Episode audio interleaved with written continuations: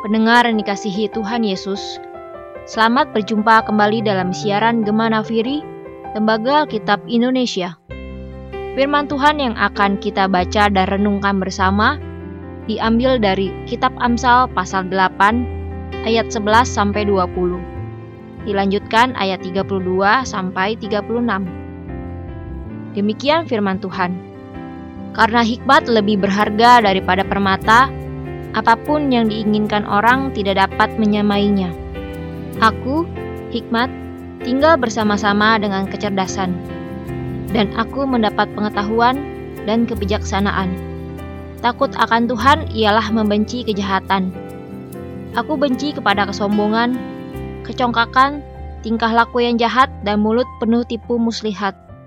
Padaku ada nasihat dan pertimbangan. Akulah pengertian, padakulah kekuatan. Karena aku para raja memerintah, dan para pembesar menetapkan keadilan.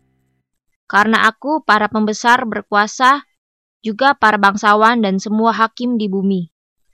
Aku mengasihi orang yang mengasihi aku, dan orang yang tekun mencari aku akan mendapatkan daku. Kekayaan dan kehormatan ada padaku, juga harta yang tetap dan keadilan. Buahku lebih berharga daripada emas, bahkan lebih daripada emas tua. Hasilku lebih daripada perak pilihan. Aku berjalan pada jalan kebenaran, di tengah-tengah jalan keadilan. Ayat 32 sampai 36. Oleh sebab itu, hai anak-anak, dengarkanlah aku, karena berbahagialah mereka yang memelihara jalan-jalanku.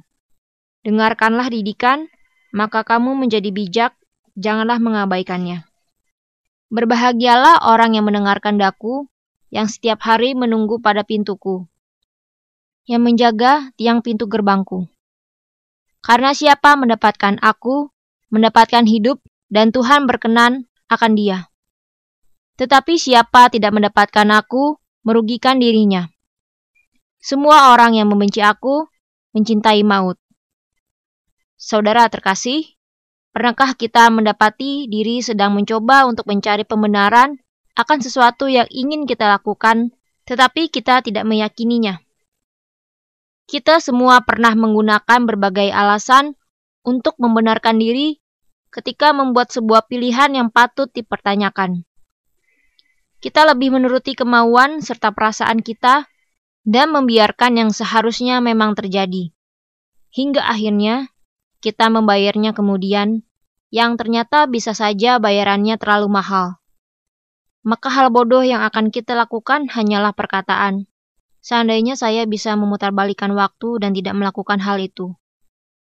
Memang penyesalan datangnya belakangan, sehingga kita dapat mengambil pelajaran untuk tidak mengulangi kesalahan yang sama di kemudian hari.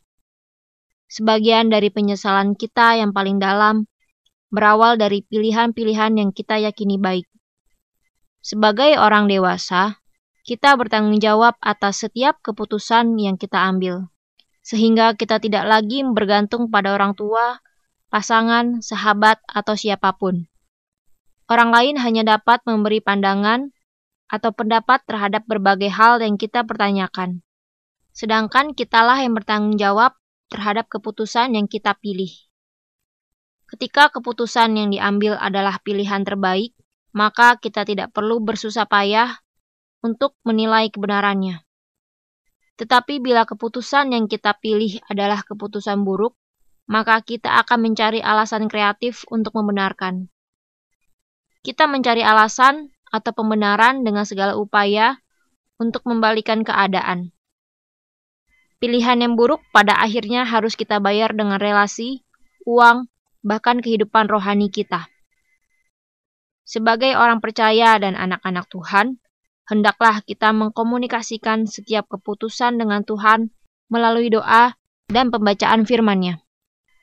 Mungkin jawaban Tuhan tidak selalu berkenan dalam hati kita. Namun Tuhan kita adalah Allah yang benar, sehingga Ia akan menunjukkan jalan kebenaran, bukan jalan yang menjerumuskan kita. Setiap hari kita dihadapkan oleh berbagai pilihan, maka bijaksanalah memilih setiap keputusan dengan melihat konsekuensinya.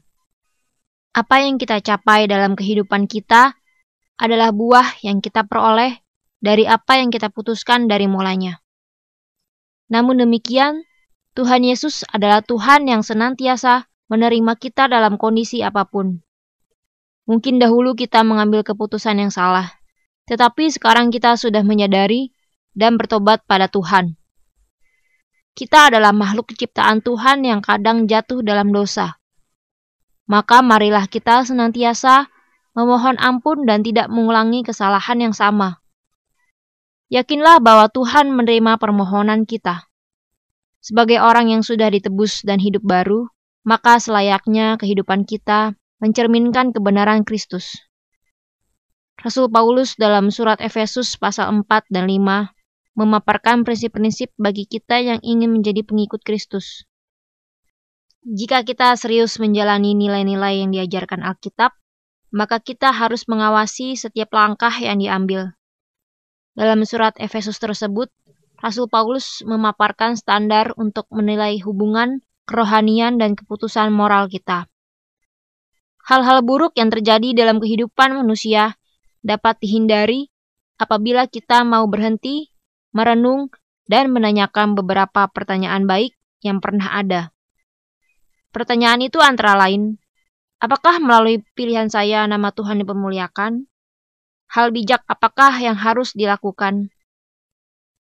Bila jawaban pertanyaan pertama adalah tidak, maka berhentilah mencari berbagai pembenaran dengan alasan-alasan kreatif. Hubungan yang buruk, kehamilan yang tidak diinginkan, penyalahgunaan obat, hutang, atau hal buruk lainnya dapat dihindari dengan pertanyaan-pertanyaan sederhana itu. Pertanyaan kedua, kita diingatkan supaya berhati-hati dalam langkah. Tuhan Yesus telah memberikan umat manusia pengharapan yang luar biasa, yakni hidup kekal bersamanya, baik sekarang maupun nanti, ketika meninggalkan dunia ini. Ia memberikan hidup yang berkelimpahan, bukan hidup yang senantiasa penuh penyesalan. Saudara terkasih, Mari kita merenungkan dan pikirkan saat-saat yang paling kita sesali. Mohon ampun kepada Tuhan Yesus Kristus dan mulailah lebaran baru bersamanya. Janganlah berlarut-larut dalam penyesalan, tapi bangkitlah dari segala keterpurukan. Apabila saat ini saudara dan saya diperhadapkan pada pilihan-pilihan sulit, pertimbangkanlah pilihan-pilihan kita melalui kacamata kebijaksanaan. Paulus juga mengingatkan kita untuk menggunakan waktu yang ada, karena hari-hari ini adalah jahat. Peringatan tersebut sangat menolong kita untuk bijaksana menggunakan waktu. Apakah waktu yang Tuhan berikan sudah kita gunakan sebaik mungkin untuk memuliakan nama Tuhan? Kita tidak boleh ceroboh dalam kehidupan, sebab kita hidup dalam dunia yang semakin jahat. Setiap hari kita diperhadapkan dengan dunia yang penuh dengan seksualitas, ketamakan, dan kesombongan. Televisi, film musik, media sosial, bahkan pergaulan mengajak kita untuk menjalani hidup dan menyerahkan diri kepada apa yang kita anggap baik dan ngetren pada saat itu. Inilah hari-hari jahat itu. Kita tidak perlu mencari masalah, justru masalahlah yang akan mencari kita. Hari-hari ini jahat, kita tidak memperhatikan kehidupan, maka di kemudian hari kita akan membayar akibatnya. Jika tidak berhati-hati, kita akan jatuh ke dalam perilaku atau kebiasaan-kebiasaan buruk yang mungkin kita tidak sadari telah merusak kehidupan kita. Perkembangan teknologi informasi juga memberi dampak kemerosotan moral di banyak kalangan.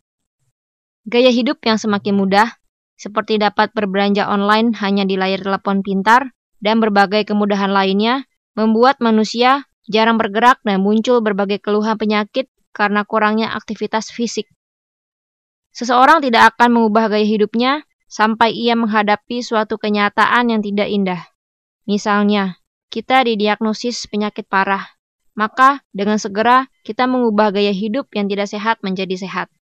Atau dulu kita adalah perokok, setelah ada diagnosis sakit, kita berhenti merokok. Dan begitu, seseorang telah berbalik secara mental. Mengagumkan sekali melihat betapa ia mampu menghapus gaya hidup yang tidak sehat dan memulai kebiasaan baru. Saudara terkasih, marilah kita menelaah kehidupan pribadi kita saat ini. Mari kita belajar untuk memperbaiki kesalahan di masa lampau.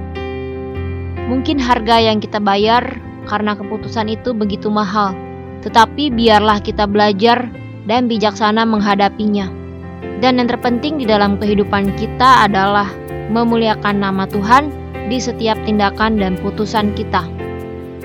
Mungkin tidak selalu enak dan nyaman mengambil keputusan yang sesuai jalan Tuhan, tetapi pandanglah ke depan bahwa hidup kekal bersama Yesus Kristus di sorga adalah tujuan utama kita.